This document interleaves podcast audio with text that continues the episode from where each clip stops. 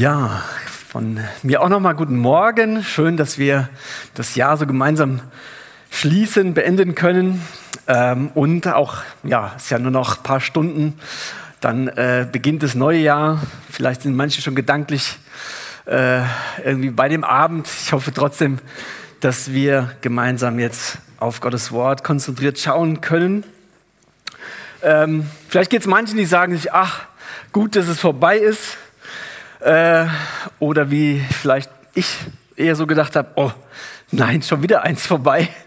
Wo ist die Zeit geblieben? Ähm, genau. Und ja, Benny hat schon, oder ich glaube, Benny hast die Medien äh, genannt wie die, den Jahresrückblick, da habe ich immer nur gedacht, es war immer nur so, oh, es kann ja nur besser werden. Und wie schön, dass wir die frohe Botschaft in der Hand haben, ähm, wo wir Hoffnung haben. Ähm, ich mache normalerweise keine Vorsätze, ähm, aber ich habe einfach mal einen, einen äh, mir mal überlegt, der so ein bisschen vielleicht zeigt, wie wir Menschen oft denken. Ähm, vielleicht kannst du die nächste Folie mal einblenden. Also viele sagen, ja, es kann was Neues werden, aber es soll alles beim Alten bleiben. Und äh, ein bisschen, glaube ich, geht uns das oft so, dass wir uns freuen, wenn was Neues da ist, aber viel Veränderung macht uns erstmal Angst. Und gut ist, dass wir Gottes Wort haben, was uns einen festen Grund gibt. Da wird es auch heute drum gehen. Der Predigtext ist heute eine gute Tradition, die wir äh, wieder fortführen wollen, ist äh, aus der Jahreslosung, aber eben nicht nur. Und ähm, Jahreslosung, denke ich, kennen die meisten, aber ähm, die dies nicht so im, ähm, im, Blick haben, das ist so ein Leitgedanke, Leitvers, der eben die Christen im deutschsprachigen Raum so übers Jahr begleiten soll wird seit 1930, habe ich auch nachgeguckt, das wusste ich vorher auch nicht, veröffentlicht von der Deutschen äh, Bibelgesellschaft äh, für, für Bibellesen, Arbeitsgemeinschaft. Und ich fand es ganz spannend, die erste Jahreslosung war von einem schwäbischen Pfarrer 1930 aus einem ja, nicht so gemütlichen Anlass heraus, sondern er wollte den nationalsozialistischen Parolen, wollte ein Bibelwort entgegensetzen. Und die Jahreslosung damals war, ich schäme mich des Evangeliums von Jesus Christus nicht. Das war damals, denke ich, äh, schon ein, ein, ein wirkliches Statement da gegenüber der Regierung. Die aktuelle Jahreslosung dieses Jahr ist da, glaube ich, etwas leichter zu vertragen, etwas, äh, ich würde sagen, harmonischer, äh, freundlicher, wenn wir die lesen. Und in der Übersetzung, wie es die meisten, denke ich, vielleicht irgendwo schon gesehen haben, lautet die, und die ist aus dem ersten Korinther, 16, Vers 14, alles, was ihr tut, geschehe in Liebe. Ähm, ich habe dazu, ähm, das wurde uns dann zugeschickt, was gefunden, denke ich, ja, das ist so interessant, dass es jetzt äh, ein Ja zum Liebhaben ist. Hört sich ja ganz schön an, oder? Ein Ja zum Liebhaben. Ähm, als ich darin dann geblättert habe, denke ich, das war doch, sind gute Sachen dabei, wo es darum geht, dass wir merken, hey, Gottes Liebe ist nicht nur so eine Gefühlsgeschichte, eine Duselei, die wir uns wünschen, sondern dahinter steckt mehr. Aber auf jeden Fall, diese Jahreslosung ist kurz und knapp und perfekt geeignet, habe ich schon gemerkt, bei uns zu Hause für alle dekorativen Gestaltungen. Also ist bei uns schon bei eine Million Sachen da aufgedruckt, also nicht ganz eine Million, aber fast. Und ähm, ähm, aber ich finde es eine gute Sache. Ich merke das selber, wie wichtig das ist. Ähm, die Oma von meiner Frau, die hat das seit Jahren und dann geht man vorbei und denkt sich, ja stimmt, äh, es ist gut, Gottes Wort immer vor Augen zu haben, weil es ist schwer genug, das umzusetzen. Ja, eignet sich natürlich auch für ganz viele Neujahrsandachten, äh, denke ich, und auch viele Appelle gerade in aktueller Zeit, wo viel Kriege sind, wo man sich doch wünscht, alles geschehe in Liebe. Aber wie gut, dass wir finde ich, als Christen uns nicht nur mit diesen Wunschgedanken begnügen müssen, dass es doch irgendwie besser wird im nächsten Jahr und friedvoller und liebevoller. Und auf der anderen Seite vielleicht hast du, habe hab ich auch gedacht bei diesem Vers, alles geschehe Liebe, das direkt abzuhaken, sagen, gut, das ist ein Anspruch, den kann ich ja nicht halten. Und wir ja, sind vielleicht auch frustriert, verletzt, vielleicht verbittert sogar, was letztes Jahr oder dieses Jahr vorgefallen ist, wo eben irgendwas ähm, gar nicht so wirklich Liebevolles an uns getan wurde oder wir das erlebt haben, gefühlt haben. Und die Realität uns dahin bringt zu sagen, naja, alles geschehe in Liebe, das ist ein frommer Wunsch. Aber ich finde es wichtig und gut, dass wir Gottes Wort als Ganzes haben, zu schauen, was ist denn das überhaupt für eine Liebe? Was von der da die Rede ist? Und ähm, auch in welchem Kontext ist es geschrieben? Und ähm, wir dürfen eben auf Gottes Gnade hoffen, dass es eben uns, was wir auch eben gesungen haben, dass Gottes Liebe uns darin hilft, das Realität werden zu lassen. Ähm, bei so einem einzelnen Vers ist ja immer die Gefahr und da die Tendenz, gerade bei so einem Vers, dass man aus Liebe alles irgendwie zudeckt, was unbequem ist. Gerade aktuell merke ich so, da wird im Namen, dass man der Liebe nicht im Wege stehen soll, so habe ich gelesen, werden ja ethische Grundsätze mal eben geschreddert, die seit Jahrhunderten eigentlich galten. Und deswegen finde ich es gut, dass wir auch den Vers davor heute betrachten wollen, Vers 13, wo es ein bisschen ausgewogener wird, was Paulus da eigentlich den Korinthern sagen will. Warum er diesen Vers 14 sagt, es geschehe alles in Liebe, aber davor auch eben ähm, ihnen eine wichtige oder vier wichtige Ermahnungen auf den Weg geben will. Ich möchte noch beten, dass wir ja, Gottes Gnade haben, wirklich in der Auslegung und im Verständnis dieses Textes. Jesus, ich bitte dich einfach, dass du uns deine Liebe groß machst. Ich danke dir, dass diese gilt, dieses Jahr wie das nächste Jahr. Ich bitte dich aber auch, dass wir durch deine Kraft verstehen, was du uns durch dein Wort zu sagen hast heute Morgen. Und dass du uns dabei hilfst, dass es in unserem Leben, in unserer Familie, in unserer Gemeinde und vor allen Dingen zu den Menschen dieser Welt wirklich rüberkommt, was deine Liebe bedeutet, die so anders ist, wie wir oft definieren. Und ich danke, dass du uns dabei helfen willst, Herr, in deiner Kraft und deiner Gnade. Amen. Ja, wo stehen diese beiden Verse? Die stehen im Korintherbrief und wir haben das ja vor einiger Zeit durchgemacht. Ähm, das ist ja jetzt kein ganz so freundlicher und einfacher Brief, sondern eigentlich ein Brief, wo es um viele Sorgen und viele Probleme gibt. Paulus hat mit der Gemeinde, die noch gar nicht so alt war, vielleicht man vermutet so circa drei Jahre, nachdem sie gegründet war, schreibt er diesen Brief aus Ephesus, weil es da drunter und drüber geht. Und die Leute in der Gemeinde waren alles neu bekehrte Heiden aus völlig unterschiedlichen Hintergründen. Und ähm, das war, man könnte sagen, der Zustand der Gemeinde war, die war gut in der Welt integriert, aber genauso gut war aber auch leider die Welt in der Gemeinde integriert. Und in 15 Kapiteln hat Paulus sich von Fragen zu Spaltung, Sexualethik, Abendmahl, ähm, der Frage der Auferstehung der Toten, also viele Dinge, die in der Gemeinde da hin und her gingen, beschäftigt.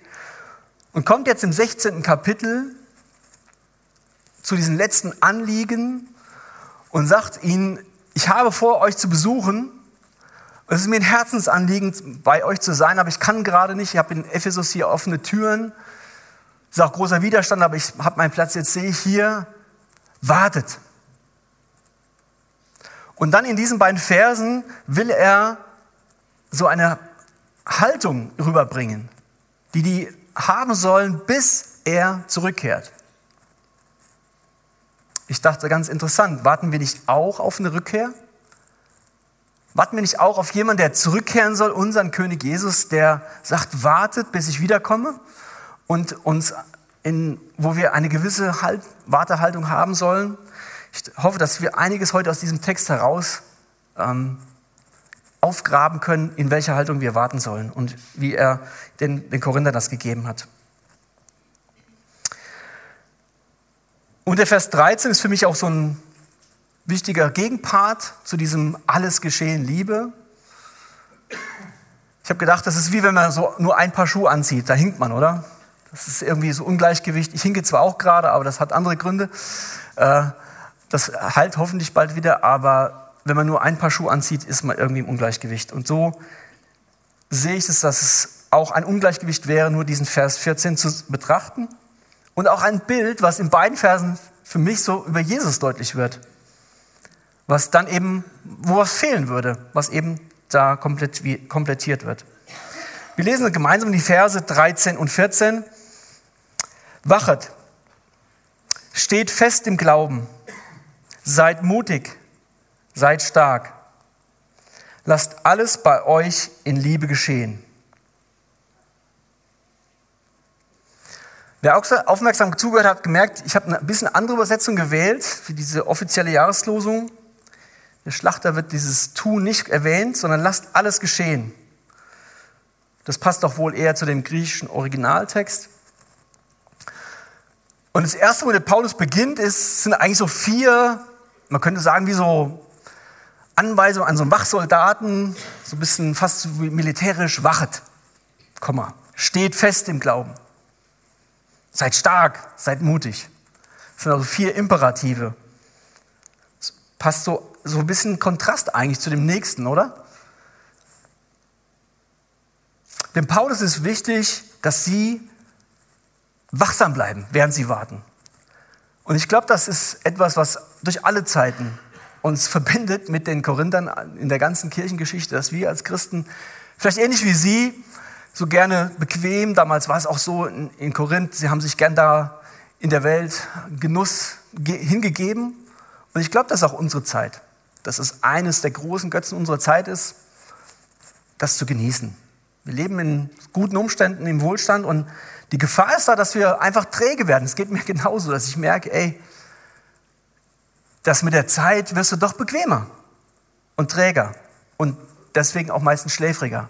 Ich hoffe, dass es nicht euch so geht, dass ihr mir nicht wegschlaft, aber ähm, das ist etwas, wo Paulus sagt, wachet. Und das ist eine Anweisung, die wir auch von allen vier im Neuen Testament immer wieder finden. Jesus sagt das auch im Kapitel 4, 20, seine bekannten Endzeitrede in Matthäus, wo er sagt, ihr wisst nicht, wann ich zurückkomme. Ihr kennt den Tag nicht, deswegen wachet.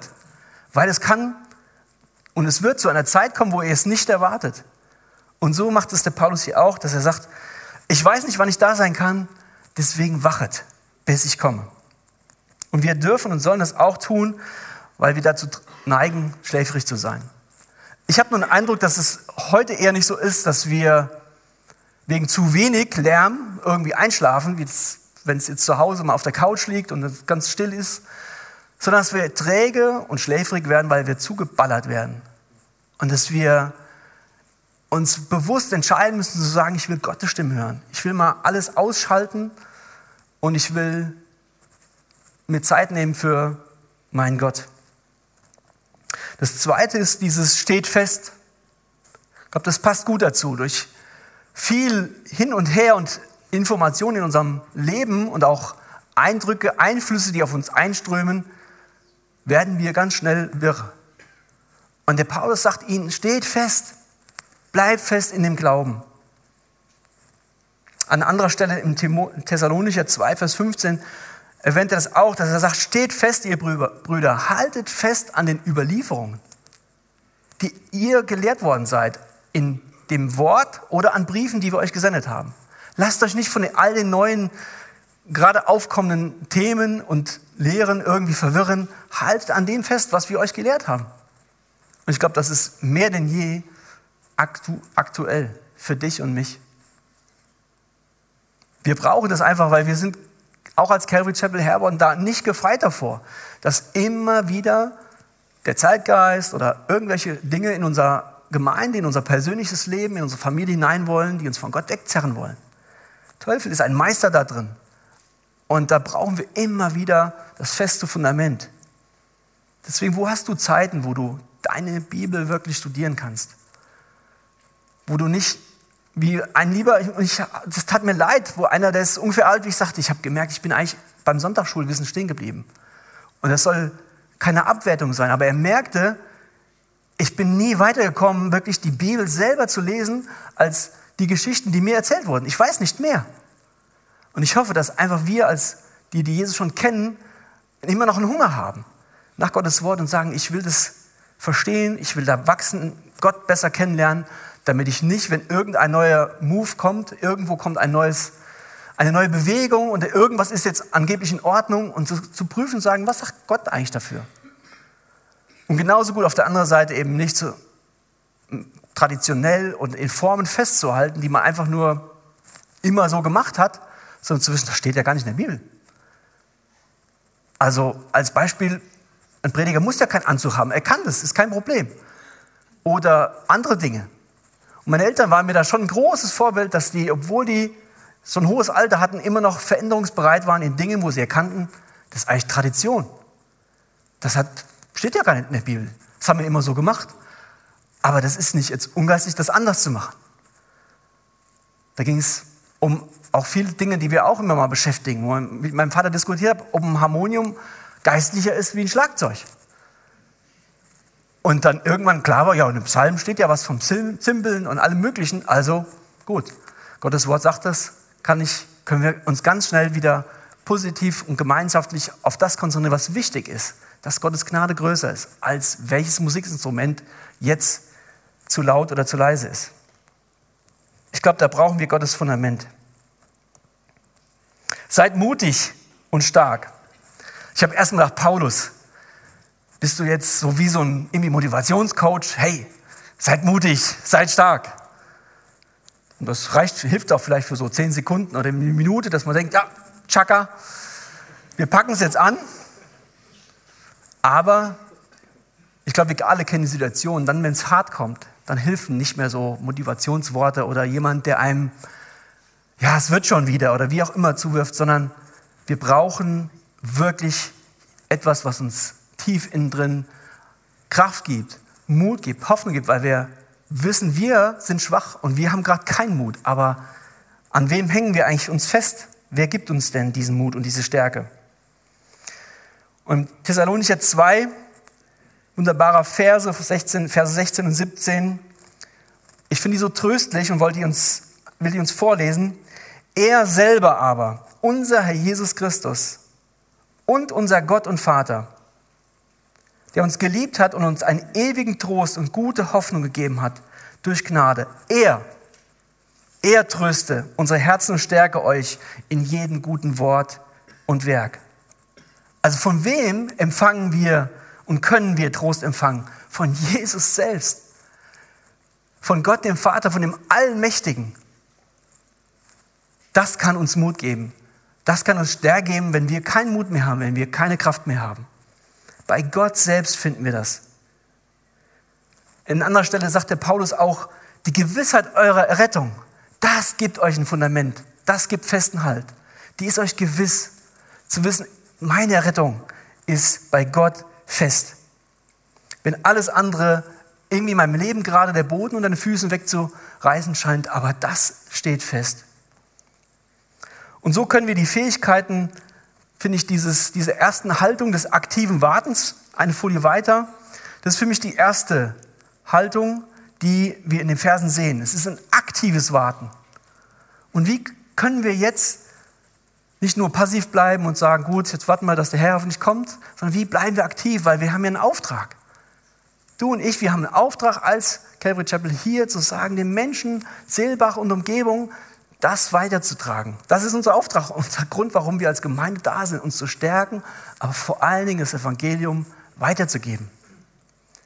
Wie können wir dieses aktive Warten gestalten? Ich habe gedacht, man braucht ja mehr wie so einen Motivationsspruch, man muss wirklich Muskeln aufbauen. Wie geht das? Wie, in welche Muckibude können wir denn gehen bei Gott? Und da habe ich eine Formel. Die ist nicht neu. Und da wird vielleicht auch jemand sagen, ach Hermann, das ist schon Jahrtausende alt, aber sie ist immer gut. Das ist die 3G-Formel. Also irgendwelche Zusammenhänge mit anderen Veranstaltungen, 3G, äh, sind rein zufällig. Aber ich will uns die mal nennen. Gebet, Gottes Wort, Gemeinschaft. Wie erwähnt, ist nichts Neues. Sorry, wenn du heute denkst, ey, für 2024 musst du mir doch was Neues bringen. Nein, aber es ist immer alt bewährt. Die 3G-Formel. Gebet. Bei Jesus sehen wir das. Was hat ihn wachgehalten? Wo Paulus sagt, wachet. Und das hat er in zehnmal gemacht. Während die Jünger geschlafen haben, er hat gebetet und er hat da seine Kraft bekommen, als ihn dann der Engel gestärkt hat. Und er sagt auch, wacht und betet, weil das Fleisch ist schwach. Er wusste das, er war ja Mensch. Auf Erden war er ganz Mensch wie du und ich. Gottes Wort, das zweite G. Lasst das Wort Gottes reichlich in euch wohnen in aller Weisheit, dass wir einander lehren, ermahnen, ob das hier im Gottesdienst geschieht, ob das zu Hause in deinem persönlichen stille Zeit geschieht, Chapel Group, wo auch immer, in der Seelsorge mit Einzelnen. Und dann auch dieses, ich finde das so genial, wir können ja Lieder behalten, leider auch die haben wir jetzt gemerkt bei einem Spiel, da sind 20 Jahre alte Hits aus dem Radio, auf einmal, die kommen, da kommt dir, der Käse kommt dir wieder hoch. Aber ich finde es so wunderbar, wenn wir gute Lieder, und jetzt ist mir das die Woche passiert, ich hatte das den Morgen, hatte ich dieses Lied im Kopf, Lobe der Herrn meine Seele, da habe ich lang nicht mehr dran gedacht. Und dann hat mich dieser Psalm hat mich so bewegt. Und dann Niklas schrieb, was, was, was hast du auf dem Herzen? Und ich sagte, dieser Psalm, das ging mir heute Morgen irgendwie. Und ich war nochmal neu begeistert einfach, wie wunderbar, dass Gott uns nicht nach unserer Sünde behandelt. Aber das war das Lied, was mir das in den Kopf gebracht hat. Der Psalm selber, den hätte ich nicht mehr sagen können, aber durch das Lied wusste ich, lobe den Herrn meine Seele und was in mir ist. Das können wir aufsagen. Und ich sehe das bei meinem Papa, der weiß nicht mehr, dass heute Silvester ist, das weiß er auch morgen nicht mehr, dass Neujahr ist, aber der kann Bibelverse am Stück, der kann ganze Lieder, kann der aufwendig aufsagen. Deswegen lerne auswendig Gottes Wort. Gemeinschaft, das dritte G. Ihr denkt vielleicht, ah, der ist jetzt da vorne, der ist immer stark, der ist immer gut. Ich habe auf Zweifel, eben bei dem Lied habe ich gesagt, Jesus, ich will das glauben, dass dir nicht so möglich ist. Aber wie oft im Alltag will ich doch irgendwie nachhelfen. Ich will das wirklich glauben. Und dafür brauchen wir einander gegenseitig. Wenn deine Kraft nicht mehr reicht, dass dann jemand anders dir Mut machen kann. Macht euch gegenseitig Mut. Helft einander im Glauben weiter wo ein anderer dir sagen kann, hey, ich habe das auch schon erlebt, Gott ist treu, auf den kannst du dich verlassen. Auch wenn du die jetzt noch nicht siehst, ich habe das erlebt, komm, wir beten zusammen. Deswegen suche dir Gemeinschaft. Paulus weiß aus eigener Erfahrung, dass es in der Nachfolge oft Widerstand gibt. deswegen ruft er ihnen das zu hier, dass er sie erst so ein bisschen wie so ja, Soldaten nochmal aufrufst, Leute, seid stark, seid wachsam, seid mutig, lasst euch nicht entmutigen, seid mannhaft in der einen Übersetzung. Ich denke, das ist bewusst so. David Gusick schreibt das einzige Mal im Neuen Testament, dass da eigentlich mannhaft steht, original. Faltet euch wie ein Mann. Ich denke jetzt nicht, dass Mut eine Männerdomäne ist, aber kämpfen war damals definitiv Verantwortung für die Männer. Und im Kampf dann zu sagen, hey, schreckt nicht zurück, bleibt, bleibt stark, lasst euch nicht erschrecken. Das ist, was der Paulus hier sagen will. Und jetzt kommt der Schwenk in Vers 15, wo man denkt so, jetzt auf einmal sagt er, aber lasst alles in Liebe geschehen. Wie kommt der Paulus jetzt dazu, dass er sagt, lasst alles in Liebe geschehen? Ich glaube, das ist die zweite Haltung, die wir haben sollen in dieser Zeit des Wartens, bis unser, ja, unser König Jesus rückkehrt. Und das möchte ich auch den Korinthern sagen. Seid aktiv im Warten, seid wachsam, stark, mutig, aber lasst es in Liebe geschehen. Warum? Warum jetzt diese Liebe? Ich glaube, aus drei Gründen. Das erste ist, weil Gott die Liebe ist. Liebe ist Gottes Charakter. Im Johannes, 1. Johannes 4, Vers 8, da können wir lesen, dass Gott Liebe ist. Gott hat nicht mehr Liebe wie du und ich. Er liebt nicht länger oder mehr. Nein, er, er ist Liebe. Das ist Teil seines Wesens, seines Charakters. Wie die anderen Eigenschaften auch. Seine Allmacht, Heiligkeit, Gerechtigkeit und Treue und so weiter. Aber Liebe ist sein Wesen. Und deswegen muss es auch Teil unserer, sollte es Teil unserer Herzenshaltung sein. Und wichtig ist, dass die Liebe, die hier steht, wir haben ja nur ein Wort im Deutschen. Das ist ein bisschen schade manchmal, denke ich. Aber Hebräisch oder in dem Fall ist ja Griechisch, hat mehrere Worte dafür. Und hier steht Agape. Agape als Beschreibung für die Liebe. Und das ist eine aufopferungsvolle, eine sich hingebende und vor allen Dingen bedingungslose Liebe, die nicht erst das braucht, dass irgendetwas liebenswürdig ist. Das ist die Liebe hier, von der die Rede ist. Und für mich ist ein Vers nochmal neu so wichtig geworden.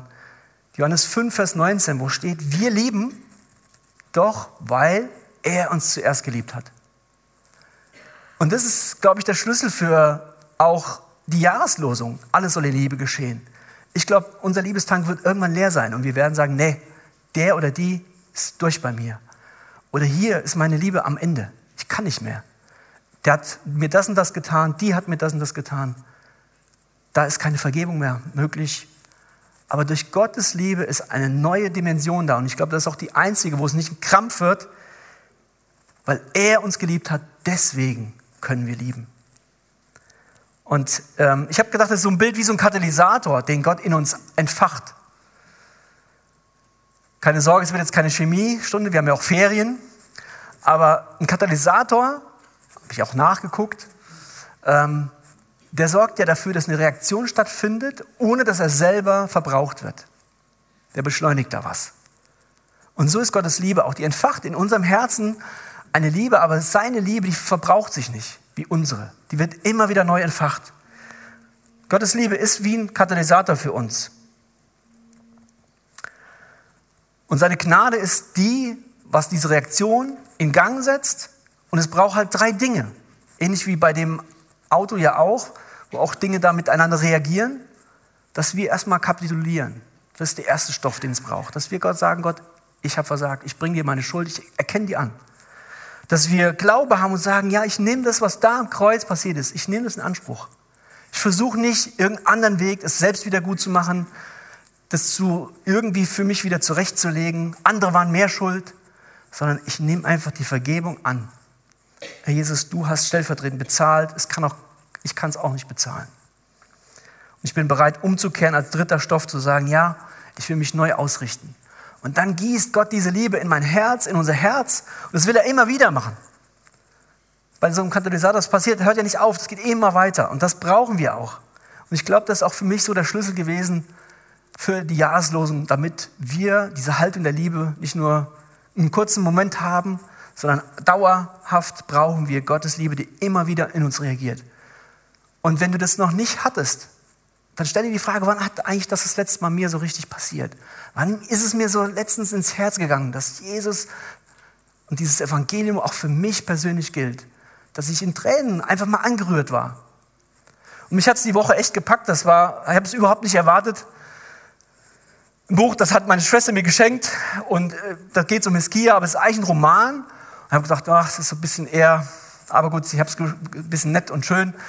Also unheimlich viele Bibelsachen drin, aber ich wurde gepackt, als es da in dem Buch darum geht. Und ich habe gedacht, das will ich neu. Und ich, wurde, ich war einfach von Tränen gerührt, dass ich hoffentlich meinen Kindern nicht diesen Gott, sondern das komplette Bild gezeigt habe. Und es immer wieder ihnen auch zeigen will.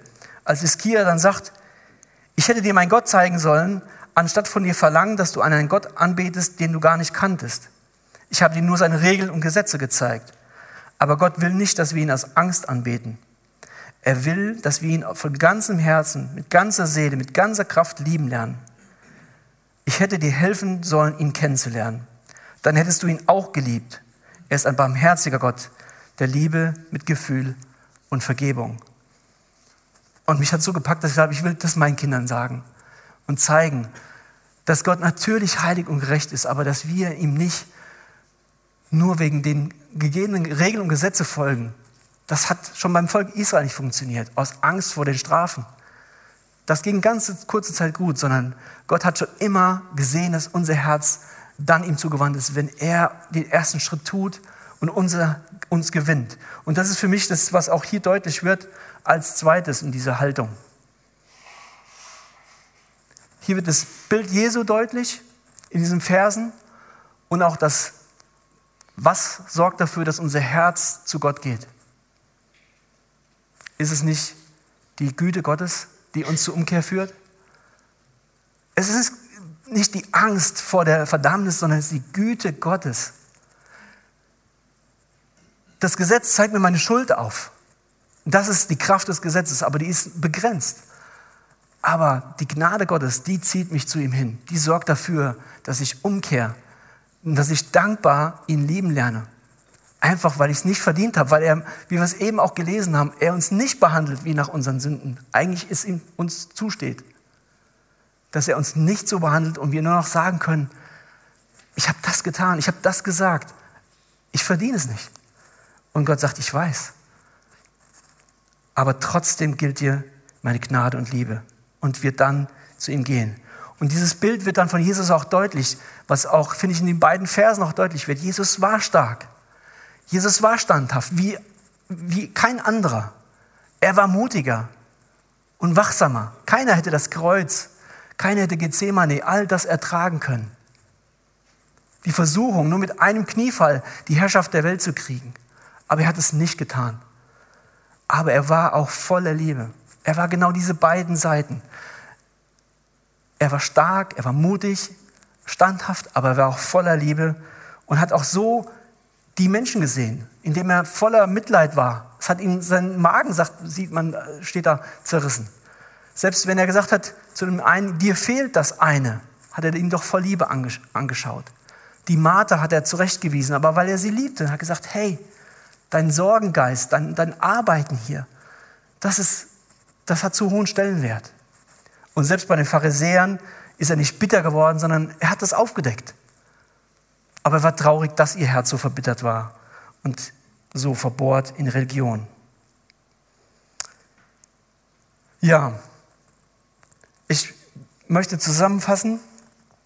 Ähm, wir brauchen diese beiden, glaube ich, Haltungen in unserem Herzen, dass wir aktiv warten, dass wir wachsam sind, dass wir uns stärken lassen, dass wir uns Mut zusprechen lassen von eben durch dieses 3G-Programm,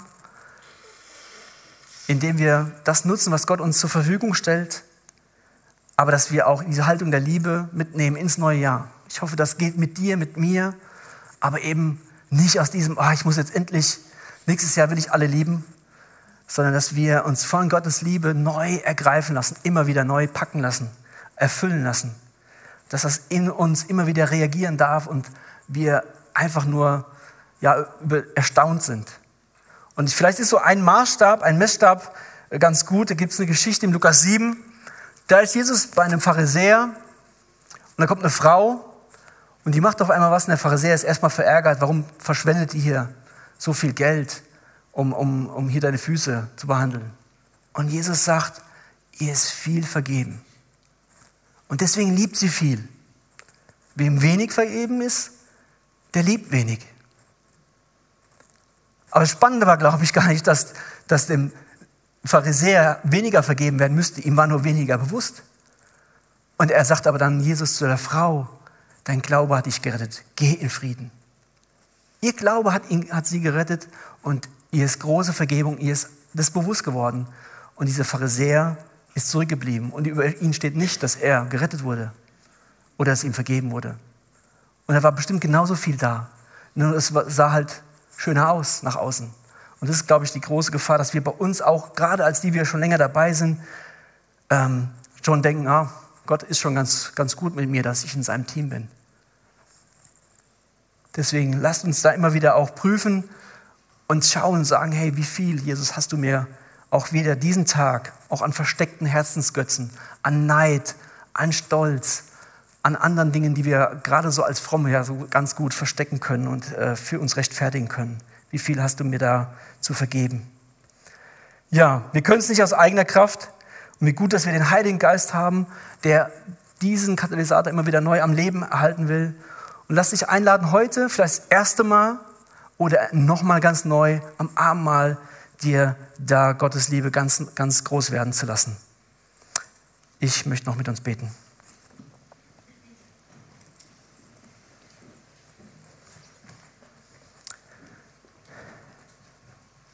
Allmächtiger Gott, ich kann dir nur danken für deine unendlich große Liebe, die ich nicht verdient habe. Und ähm, hier zu stehen, verdiene ich noch weniger.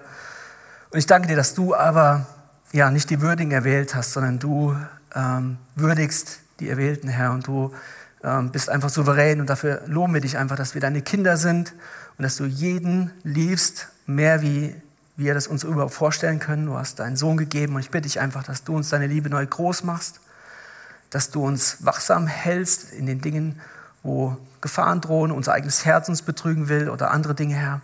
Dass dein Wort uns neu groß wird, dass wir stark werden und mutig, indem wir einander stärken und indem wir vor allen Dingen auch von dir uns stärken lassen, Herr. Dem Anfänger und Vollender unseres Glaubens, Herr. Und danke, dass deine Liebe uns immer wieder neu füllen darf und kann, dass sie nicht aufhört, dass sie sich nicht verbraucht, Herr, sondern dass sie uns immer wieder neu gilt und uns Liebe füreinander, miteinander schenken kann, auch für unsere Geschwister und für die Welt, die so dringend dein Evangelium braucht. Wir loben dich, Herr. Amen.